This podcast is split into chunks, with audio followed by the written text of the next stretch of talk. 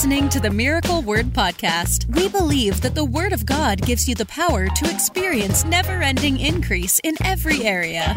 If you're ready for revelation that will take you to the next level, you're in the right place.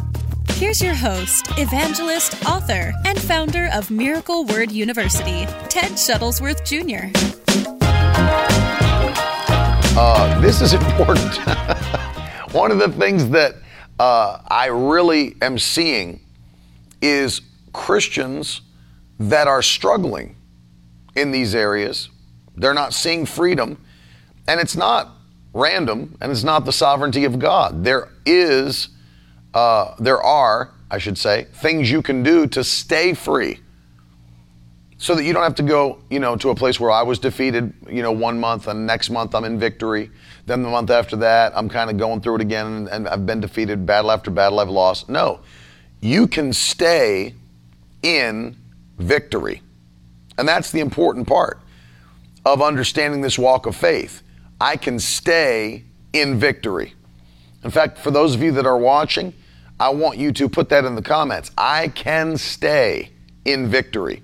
If you're listening on the podcast, just say it out loud. I can stay in victory. And that's, you know, that's funny because we'll get pushback on that to our ministry. There's, there's actually people that will uh, give us pushback. It's like, I can't believe you teach that, you know, all, never ending victory and all that. You know, that's not how life works. There's people that actually get mad that we teach that.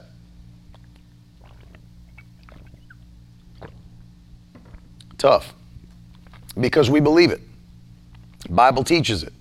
You can stay in victory. And that's an important thing to know because who wants to go through life trying and failing, trying and struggling, trying and hurting, and then every once in a while have a good month? It's not God's desire. It's not what He equipped you for. The power of God has come upon your life to be in victory, never, a never ending victory, I should say. And that's what we're dealing with today. Five ways, effective ways. These are Bible ways. These are things that you can see in Scripture that will make the devil run away from you and your home, your family, your mind, your relationships. Make him, you got to drive him away. You drive him away. And you do it the biblical way because our Bible teaches us that we don't wrestle against flesh and blood, but against principalities and powers, rulers of wickedness, uh, spiritual wickedness in, in uh, heavenly places. So you understand that this is a spiritual fight, not a natural fight. The weapons of our warfare are not carnal. You can't fight the devil with a knife or a gun. The weapons of our warfare are not carnal, but they are mighty to the pulling down of strongholds. And so we can pull strongholds down supernaturally.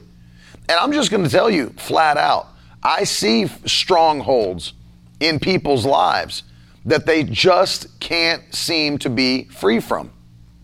It's a problem because uh, Jesus wants you to be free. And so I want to walk you through these five things from the scripture and, and show you how you can live in never ending victory daily. Daily. You don't have to wait for a revival. You don't have to wait until the new year hits or you know some special service or an evangelist to come through town. You carry the power on the inside of you to be victorious daily. And so we want to deal with that. And Tanya's already in the spirit. She knows where I'm headed with some of these things. But let's start by looking at the book of James. And um, I want to read you two verses from the book of James that uh, will help you to understand where we're going with this. James chapter 4, and I'm going to read you verses 7 and 8. The Bible says, Submit yourselves, therefore, to God. Resist the devil, and he will flee from you. Draw near to God, and he will draw near to you. Cleanse your hands, you sinners, and purify your hearts, you double minded. So that's James 4, verses 7 and 8. um, so that's obviously the what we're talking about today. Uh, making the devil flee from you. So according to Scripture, the Bible says if you'll resist the devil, he will flee from you. So what we're really doing is we're going to give you five ways to resist the devil. Because if, if I just ask somebody, well, how do you resist the devil? Most people wouldn't know. You could read that verse and say, well, what does that mean? What does it mean to resist the devil? You know, probably the first thing that your mind goes to is resisting arrest. but the question is biblically, how do you resist the attacks of the devil and the devil himself? That's what we're talking about. So I want to give you five things that we'll walk through. I'll give you the verses of scripture for them, and then we'll break it down, talk a little bit about it. Number one, the first thing that you do in order to resist the devil, make him flee from you, we actually see it right here in this verse. Number one is submit yourselves, therefore, to God. So that's the very first step in resisting the devil. You've got to be submitted to God. Well, you ask yourself, well, how does one then submit themselves to God? What does that mean? And what does it look like practically every day in the life of a believer to submit themselves, therefore, to God? Well, what it truly means is to obey His Word. That is the most simple definition that I can give you for what does it mean to submit to God. Because really, uh, submitting to God the, the most practical way we do that, He's given us an entire collection of instructions from heaven.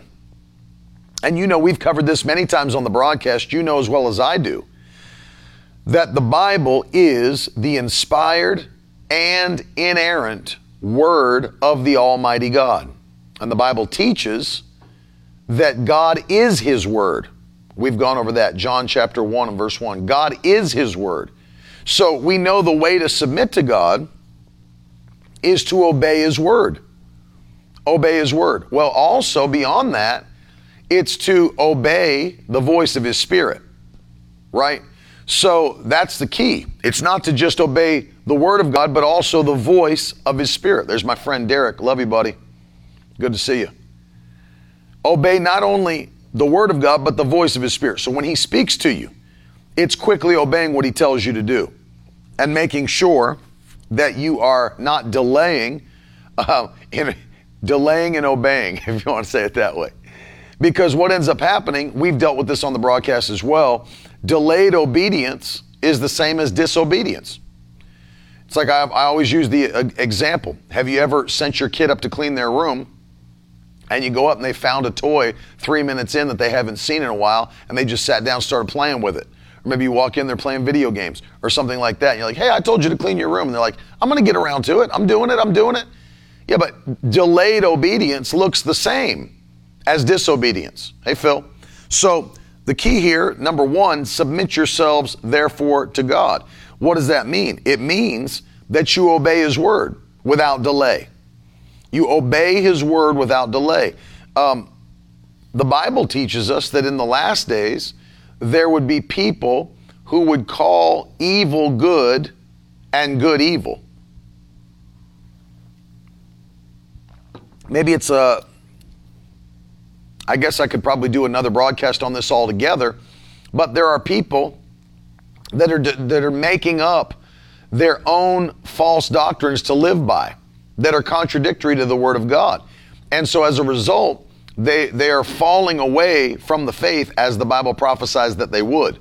That's called apostasy. That's leaving the faith. Well, let me just tell you something. You can't leave a faith that you were never a part of in the first place. This is a picture of people walking away from their covenant with God. Walking away. I know some people don't believe that's possible, but we do believe it's possible. To walk away from your God's not going to force you to serve him. God's not going to force you to obey Him. And you've got to make the choice to obey what the Bible says to do. So, so step number one, it seems simple, but for many people it's not because how here's another question for you for you. How do you obey the word of God if you don't know what it says? Right? So the key becomes am I being filled with God's word? Am I? Because one of the ways we submit ourselves to God is by filling ourselves, because the Bible uh, commands us to do it, filling ourselves with the Word of God. And so uh, you can't truly submit to God if you don't even know what His Word says. so I'm encouraging you, if you've not done so, you've got to come up with some sort of a daily plan to fill yourself up with God's Word. Read the Bible.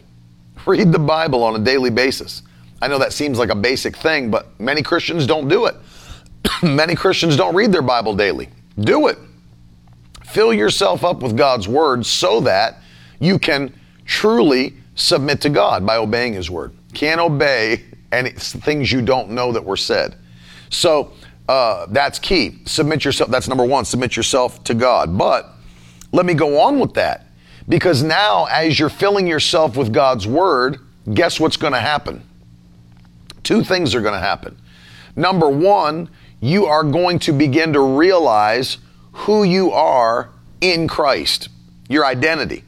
So, um, number two that I would give you, the second way to make the devil flee from you or run from you is to access your new identity. That's number two.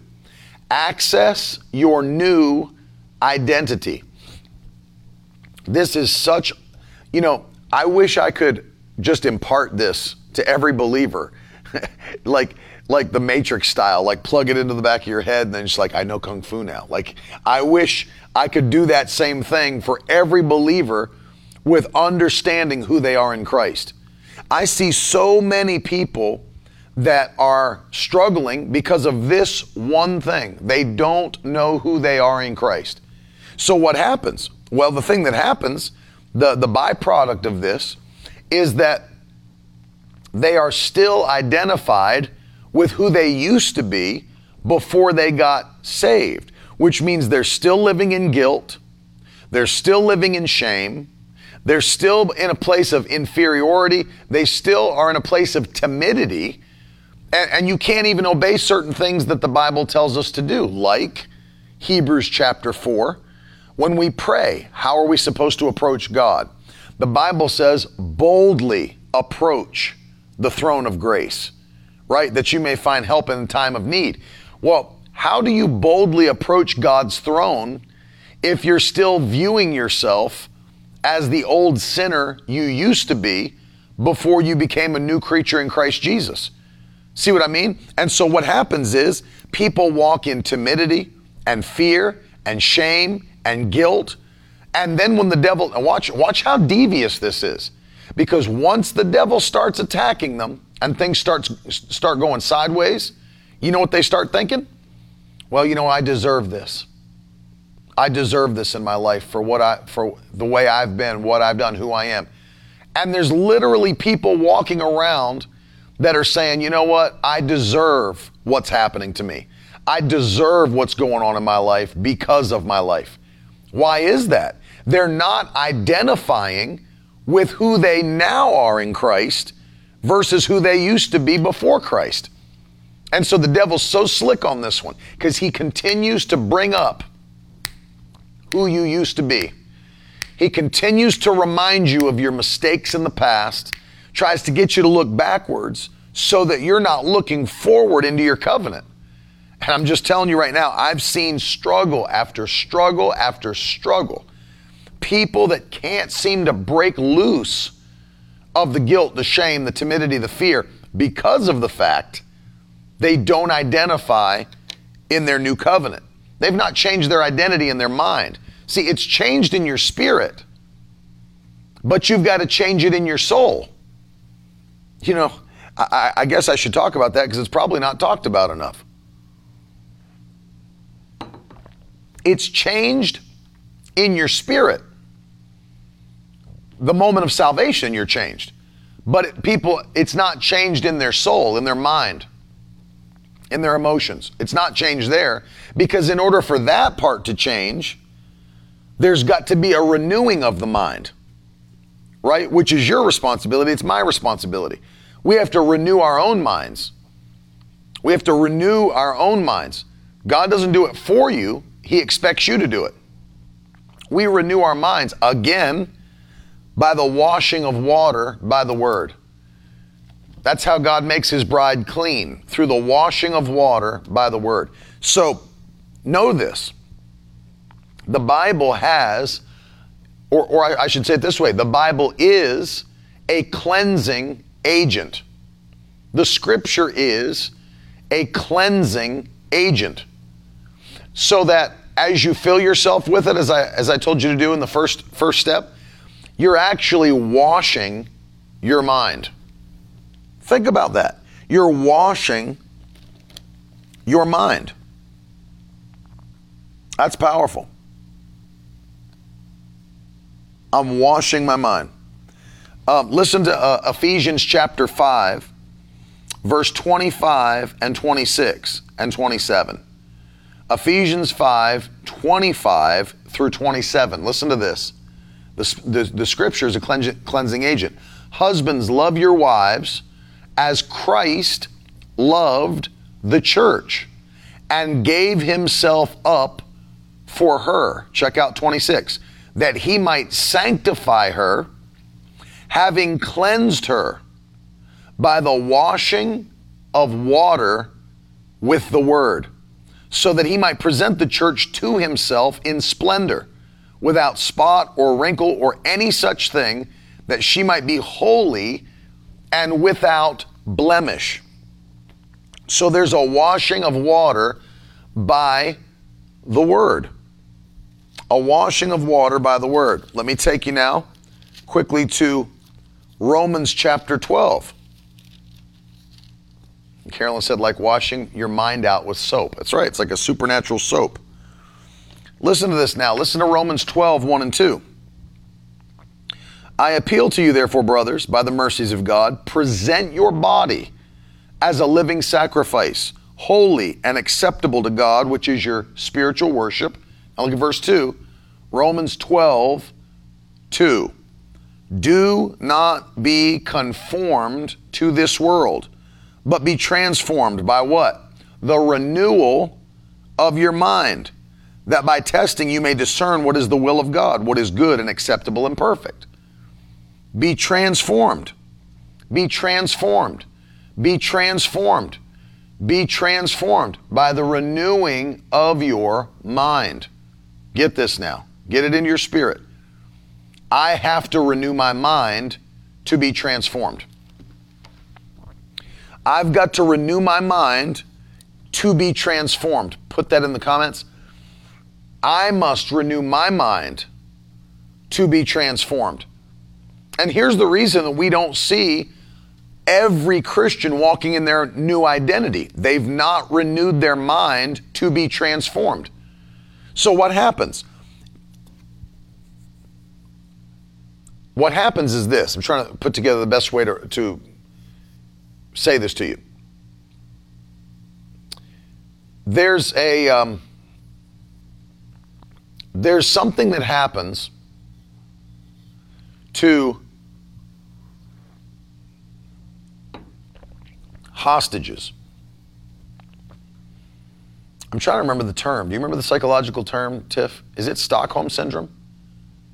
what's what's the term when a hostage has been a hostage for a long time? They they start to depend on their captor, and they don't want to leave their. They end up not wanting to leave their captor. There's actually been evidence uh, in the past of people having opportunities to escape their captor, and they choose not to. Stockholm syndrome. That's the one.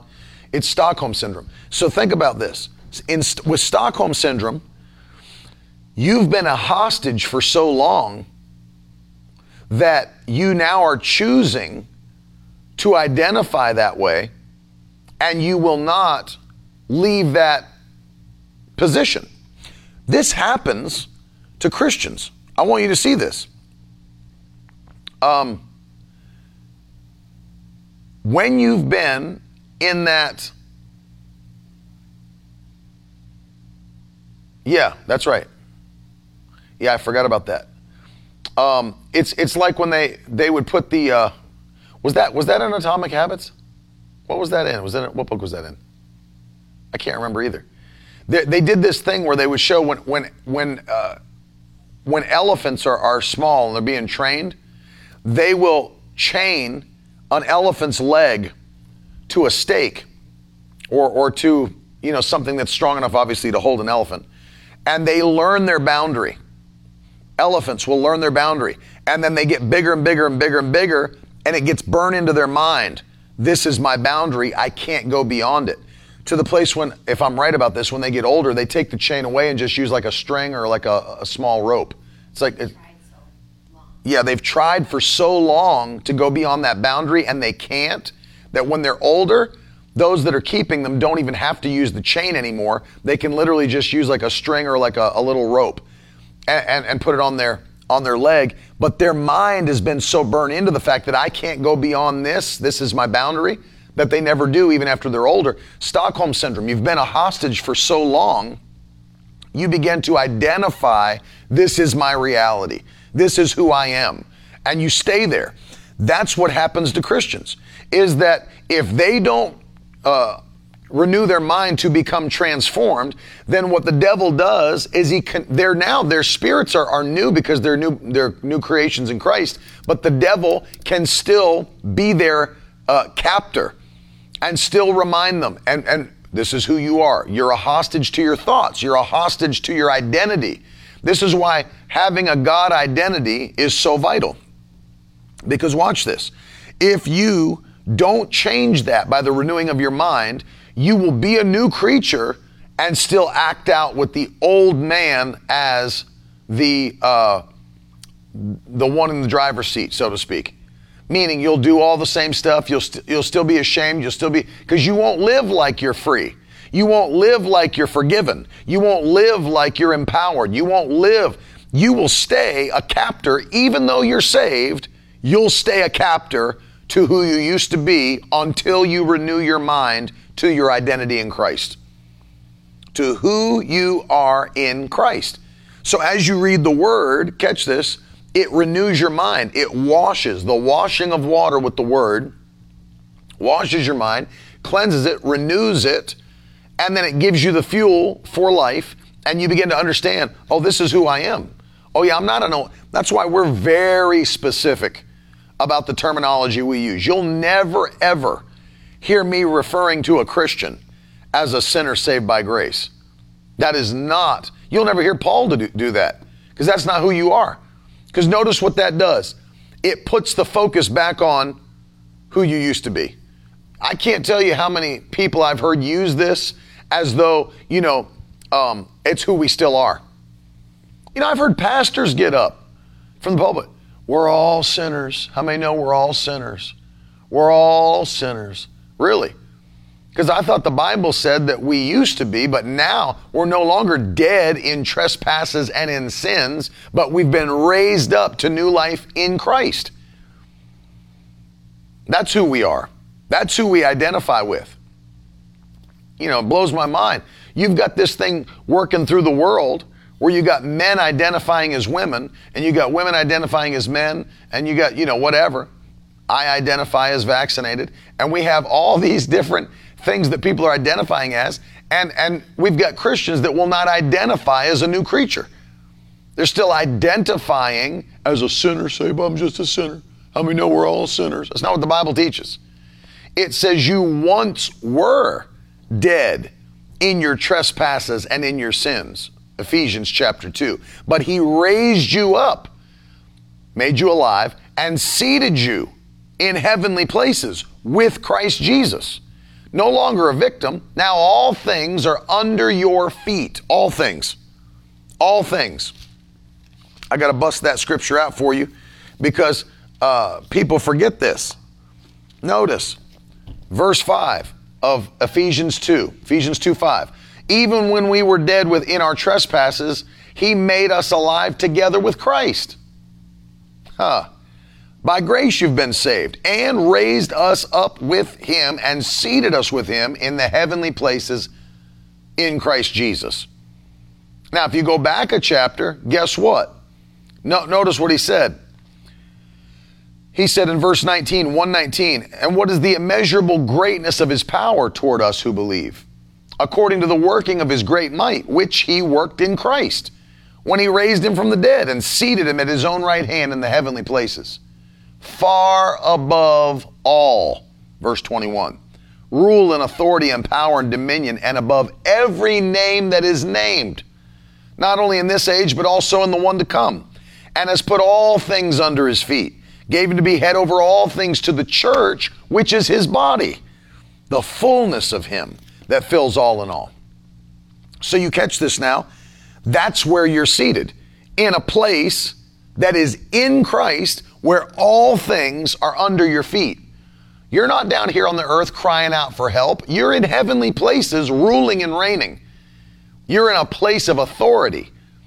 You don't have to come to God in shame and in guilt. You don't have to come to God in fear. You don't have to come to God intimidated and feeling inferior because He raised you up. You're not a victim, you're victorious. He raised you up, He seated you in heavenly places. You're now far above depression, far above anxiety, far above sickness, far above disease, far above every wicked thing, every name that is named. So, identity, the thing that one of the second thing that makes the devil flee from you is knowing who you are. No, let me just give you a final thing before I move on. If you don't know, let's say you have property, if you don't know legally where your property line begins and where it ends, then if you began to put up a fence to keep people out, you wouldn't even know where to end that fence. You wouldn't know where to go and make that marker. So if you're unsure about your boundary of your of your property line, somebody could be trespassing on your property and you not even know it.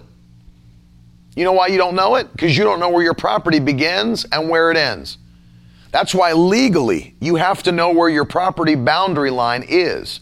You put up the fence and you put up the sign no trespassing. And then, if somebody comes past, there's consequences. But there can't be consequences if nobody knows where the boundary line is. Nobody knows. And that's the key. When you read this word, it now puts a boundary line around everything that is yours in Christ. And if it's yours in Christ, and the devil begins to encroach on it, he is trespassing on God's property. The moment that he begins to try to put sickness on your body, depression in your mind, anxiety in your spirit, suicidal thoughts in your heart, the moment he starts to harass you in that way, he is trespassing on God's property. And because you know the boundary line, that this body belongs to Jesus, this mind belongs to Jesus, this spirit belongs to Jesus, my kids belong to Jesus, everything I own belongs to Jesus, including my finances. That means that the moment he starts harassing you, he is now crossed over onto God's property.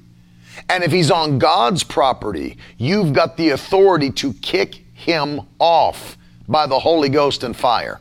And here's the key Identity is that knowing that this is who I am. I'm not the old person I used to be. I'm a new person. And because I am, I can enforce my new identity.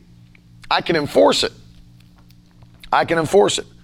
If I go to another country and I go into my, uh, there, there's certain things they cannot do to me as an American citizen because I'm not a citizen of your nation. I'm a citizen of America. So you can't do certain things. You don't have the jurisdiction to do certain things to me if I'm in another nation. Especially, I mean, if uh, you ever hear, I've taught about this for a long time now, especially if you walk into your own embassy. You walk into your own embassy and it's not even their country anymore, even though it's in their country. Legally, you're back in your country. They don't have, they don't have jurisdiction.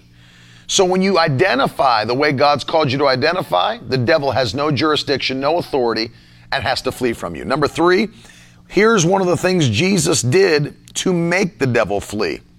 So we've submitted to God, we've changed our identity, but now that we have gotten the word inside of us to renew our mind, we know what to obey as a Christian. We know what to obey. The third thing is what Jesus did. Let's go to Luke chapter 4. This is exactly how Jesus did it and made the devil flee from him. Made the devil flee. Jesus is led out into the wilderness to be tempted of the devil. What's the number three effective way? Answer with the Word of God. Answer with the Word of God. That's number three. Answer with the Word. Jesus is out being tempted by the devil himself. And he says, If you're truly the Son of God, Luke 4 3, command this stone to become bread. Command this stone to become. I'm getting there, JC. I'm getting there. Command this stone to become bread. And Jesus answered him, It is written. It is written. You see that? The devil brings up a temptation. Christ slaps him with the word. It is written. You come down, another temptation in verse 7. Worship me and all will be yours. And Jesus answered him, It is written. Slap number two. Then another one. Cast yourself off the temple, throw yourself down. He'll command his angels uh, concerning you. He'll, he'll guard you. They won't uh, let you strike your foot against a stone. Jesus said, It is said. Slaps him a third time. Bam, bam, bam. Three slaps in a row to the devil's face, answering by the word of God. And verse 13, here's the key. Here's the result of Jesus resisting. And when the devil had ended every temptation, he departed from him until an opportune time. Do you see that? Until an opportune time. So catch this thought. When the when when when you answer your enemy with God's word, it creates an inopportune time for him to mess with you. You see that? When you answer the devil with the word, it creates an inopportune time for him to mess with you. Answer with the word of God. But again, going back to one, you can't answer with a word that you don't know.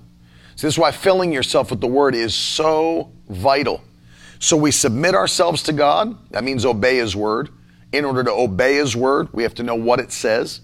So we fill ourselves, we obey it, we identify as new creatures. Number three, we answer our enemy with the word of God.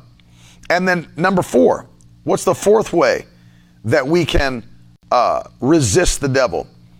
By taking every thought captive. It's big. Take every thought captive. Now, there's there's several verses I want to hit here. JC was a bit ahead of me, but I'm I'm headed there. I'm headed to Colossians 3. But before I get there, let me read you 2 Corinthians 10, which Tanya was way ahead of me at the beginning of the broadcast. Way to go. You're in the spirit. Um, the Bible says in 2 Corinthians 10, verses 4 and 5, for the weapons of our warfare are not of the flesh, but have divine power to destroy strongholds. We destroy arguments and every lofty opinion raised against the knowledge of God, and we take every thought captive to obey Christ. You see that? We take every thought captive to obey Christ. Now, let me jump over to Colossians where uh, JC was just a moment ago, Colossians chapter 3, which I have highlighted here. Uh, verses 1, 2, and 3. This is huge. Get it in your spirit. If then you've been raised with Christ, seek the things that are above where Christ is, seated at the right hand of God. Verse 2 Set your minds on things that are above, not on things that are on the earth. For you've died, and your life is hidden with Christ in God. So what's the uh, what's the command from Paul here? Set your mind on things above. What's what's Paul's command to the Corinthians? Take every thought captive that exalts itself against the knowledge of God. So take your take every evil thought captive and then set your mind on things that are above. And then finally, Philippians chapter 4. Catch these. Thought life is something that people uh, really struggle. In fact, uh, one person called it the battlefield of the mind.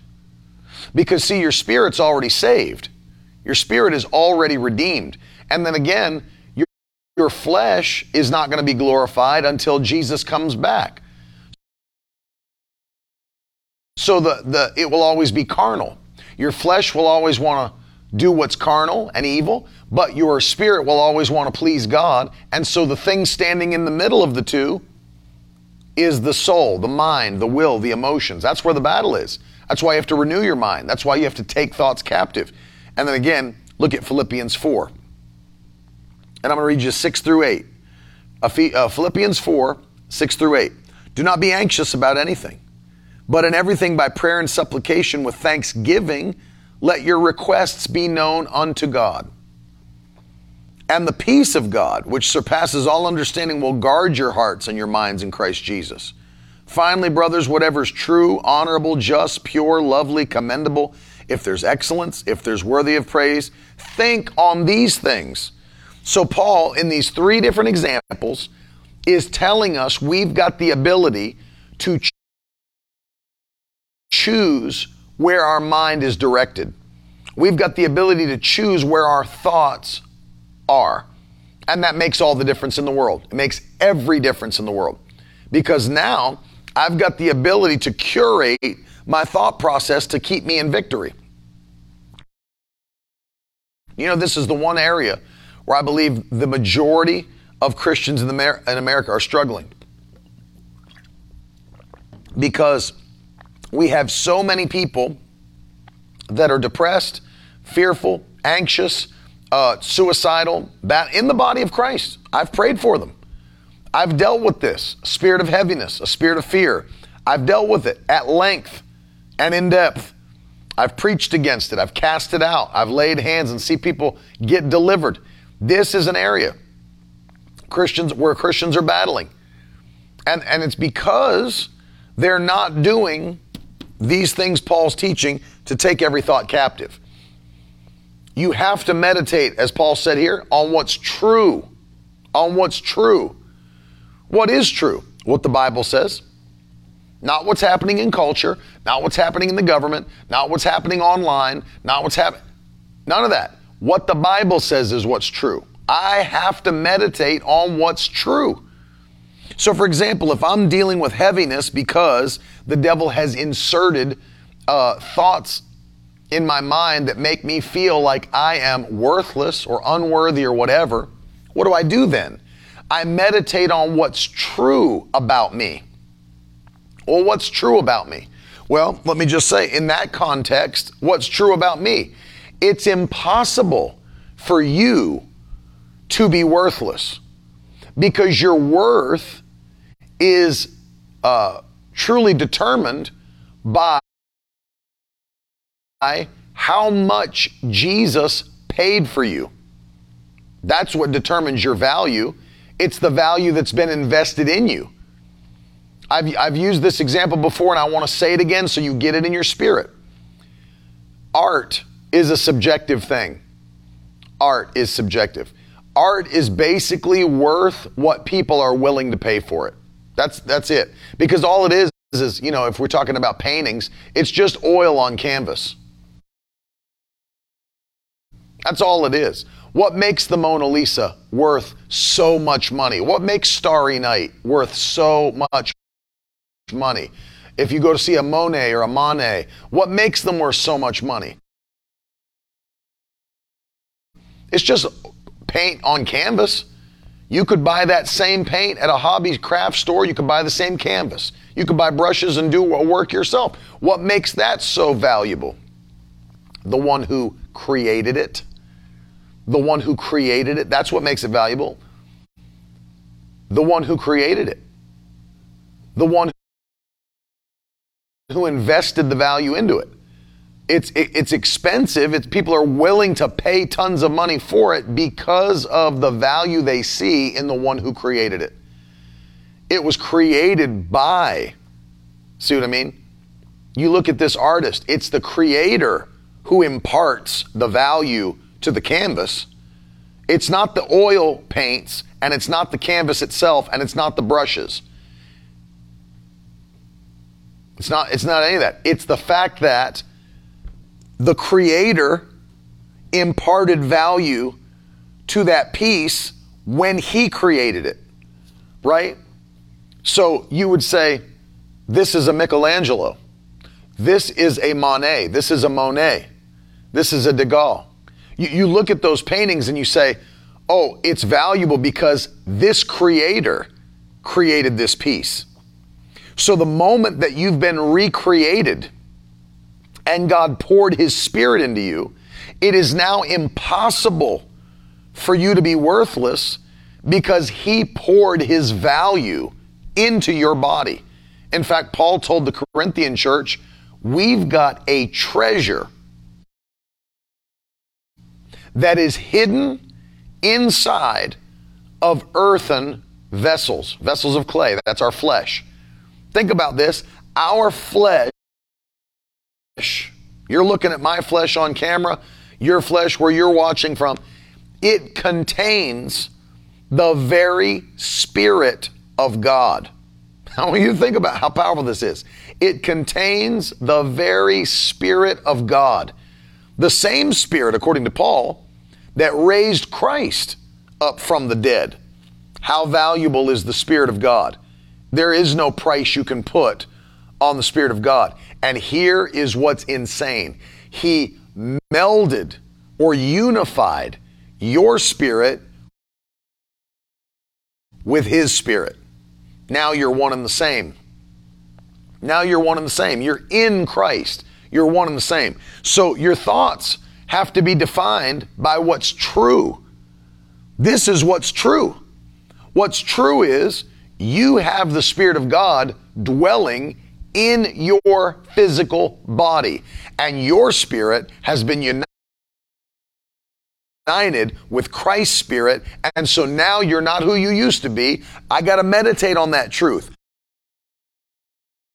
How can I be worthless when I'm priceless? I want you to put it in the comments section.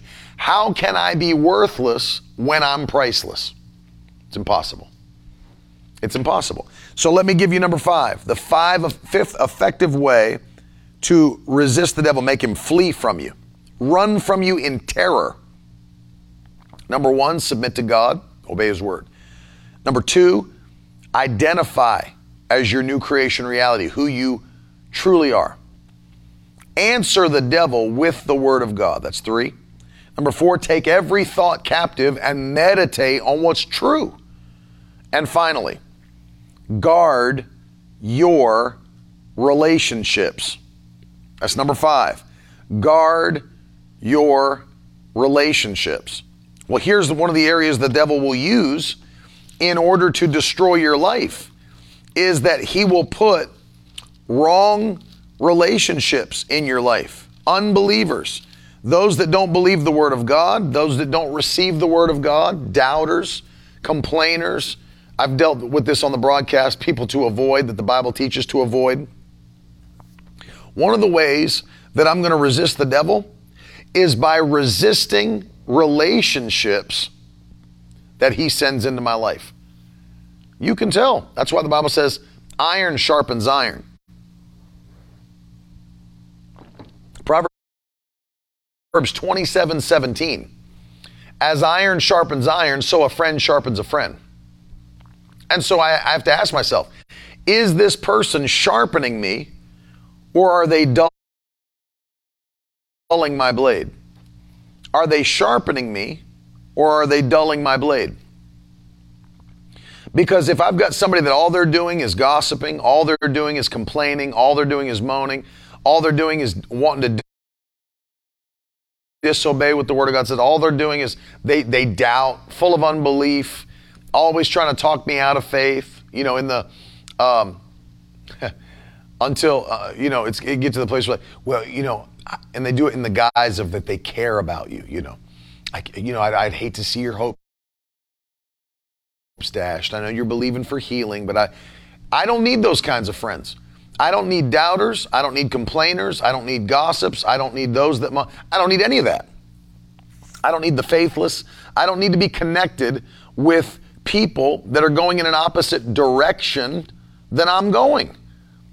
I don't need to be connected with that. I need to be connected with faith people, faith friends that will literally go with me and add momentum to my life. Be very careful about who you allow into your life. Eh, you're not for everybody, and everybody's not for you. Wow, what a revelation that is. Get it and put it in the comments. I'm not for everybody, and everybody's not for me. I'm not for everybody, and everybody's not for me. You got to guard that. I'm not for everybody, and everybody's not for me.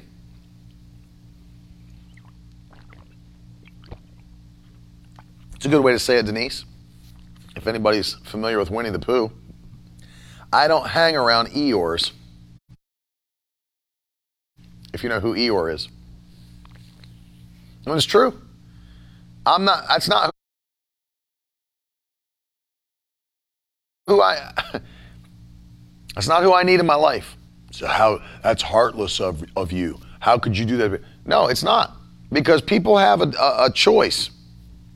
And if they choose not to follow after God, then what business do I have hanging with you? Paul said this in 2 Corinthians 6, verse 14 Do not be unequally yoked with unbelievers. For what partnership has righteousness with lawlessness? What fellowship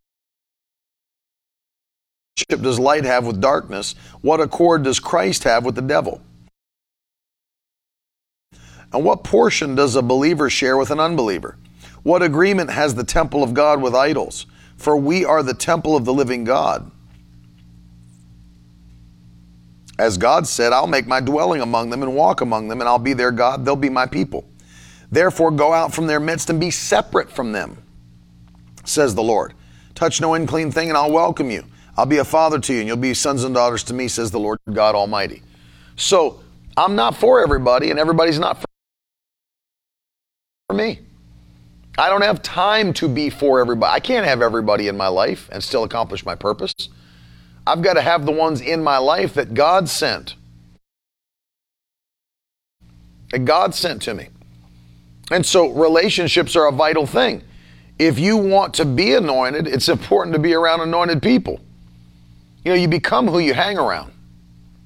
People don't recognize that. You become who you hang around.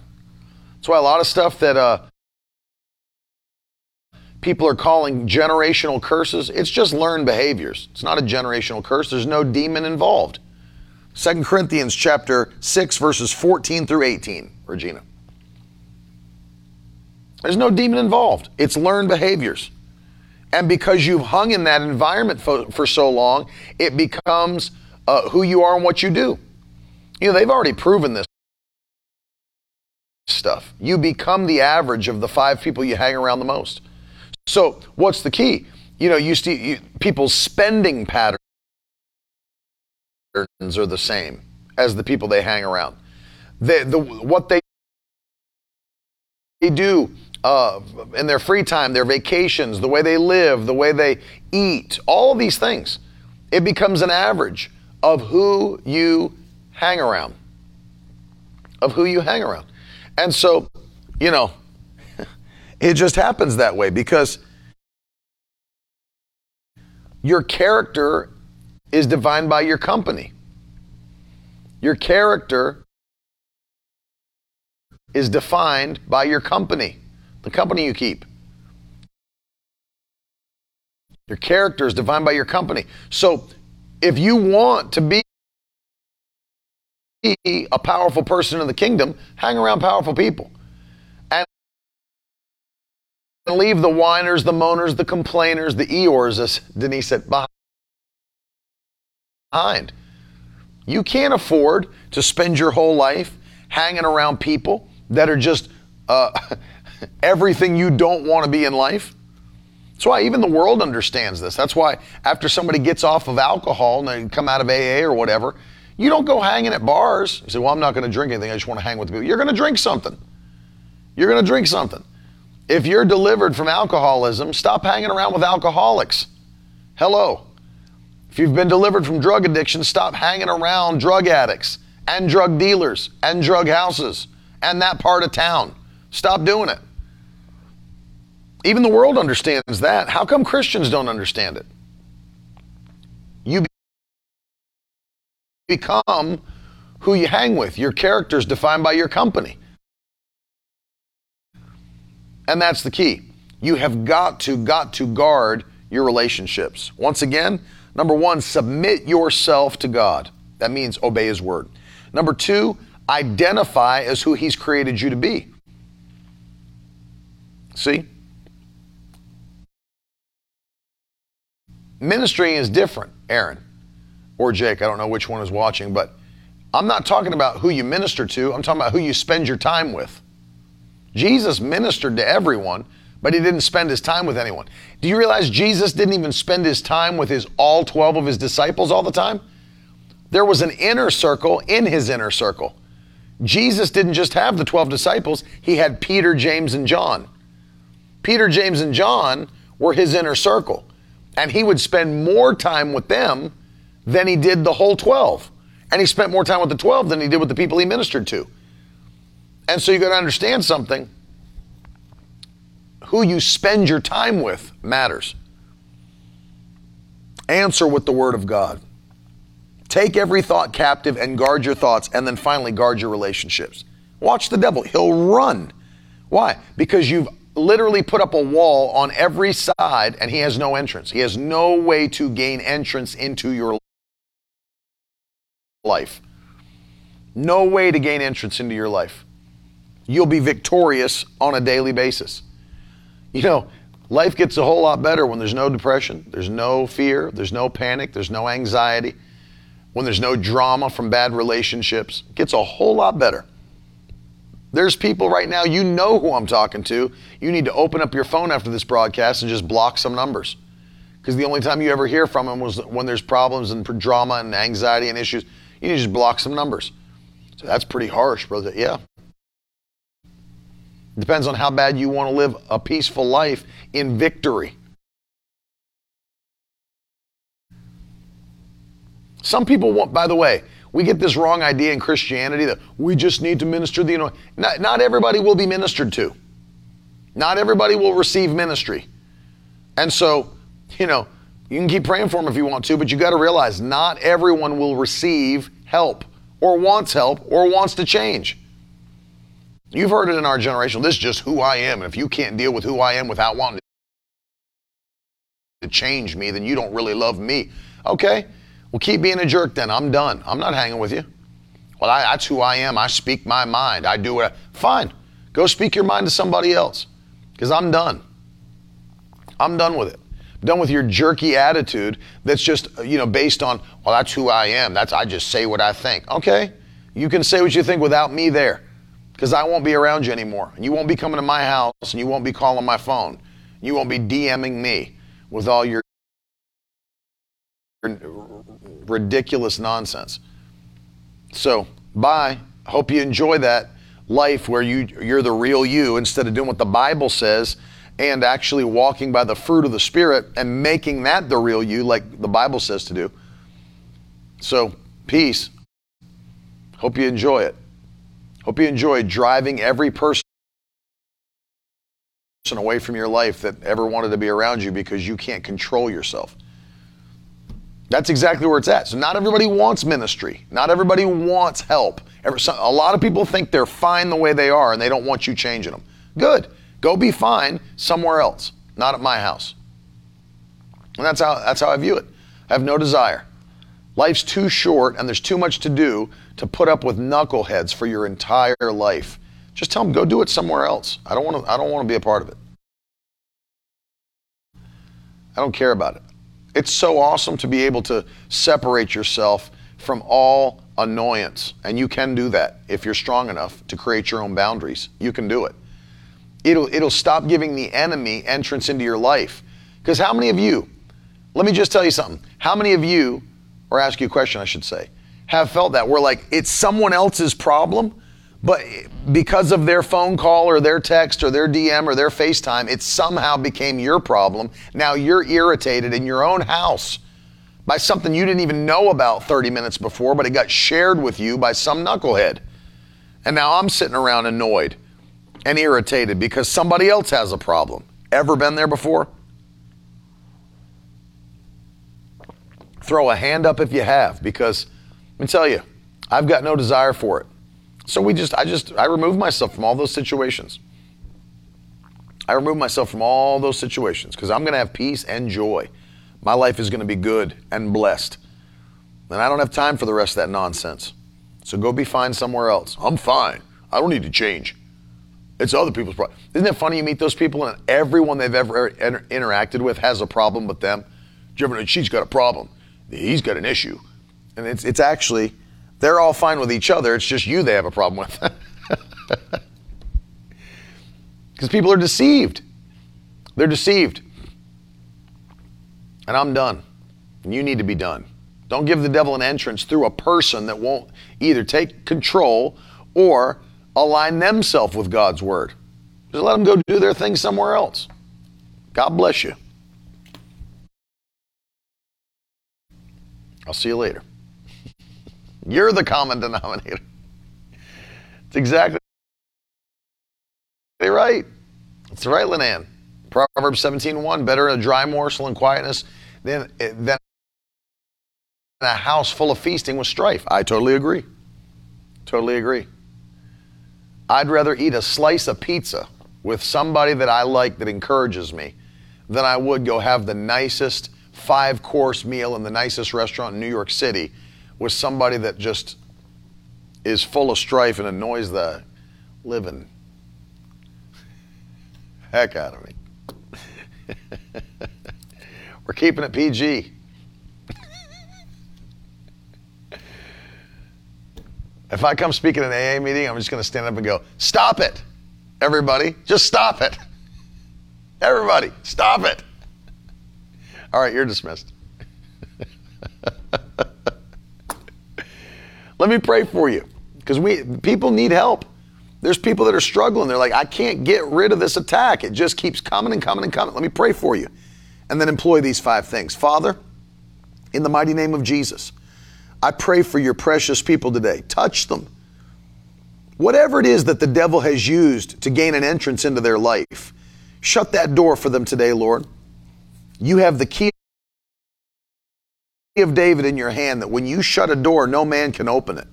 I ask you to shut the door for them today. Keep every wicked attack out of their life in Jesus' mighty name. Lord, whatever the devil has sent to try to destroy them, destroy it by your power. I ask you, Lord, to send faith filled people into their lives. Send hungry, godly people into their lives in the mighty name of Jesus. Let this be the start in this final third of our year. Let this be the start of the best days they've ever seen, full of victory, joy, peace, love, productivity. Give us a new momentum as we walk into the final quarter of 2021. We will run in 2021. We, we hold on to the word you've given us. We'll outrun every enemy in the mighty name of Jesus. We will outrun every enemy by the power of your Spirit. We thank you. We give you glory and praise in Jesus' mighty name. Amen. Listen, before we go, those of you that are watching and listening, sow a seed today by faith. I told you yesterday we're expanding now two more networks on television 39 million people on one, and I can't even tell you how many on the other, but they told me because it's going into all of India, all of South Africa, all of Pakistan, and, and, a bunch of other nations. And they told me that at any given time, there's 1.2 million people watching on the broadcast. I'm excited. God's doing it. He's opening the doors. We're going to get a few more pieces of equipment before we launch that. And um, I want to encourage you to sow that seed. Partner with us, stand with us. Time's coming to a close. Jesus is coming. What are you going to do? It's time to make a move for the kingdom of God and make up your mind. I'm connecting my finances with a kingdom purpose.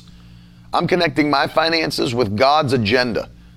I refuse to put up with the devil destroying my generation before it's too late. I'm going to take a stand. I'm going to make a move. And so I want to say thank you to everybody that's doing that. You can do it at miracleword.com. All of the digital ways to give are there as well. It's the month of September.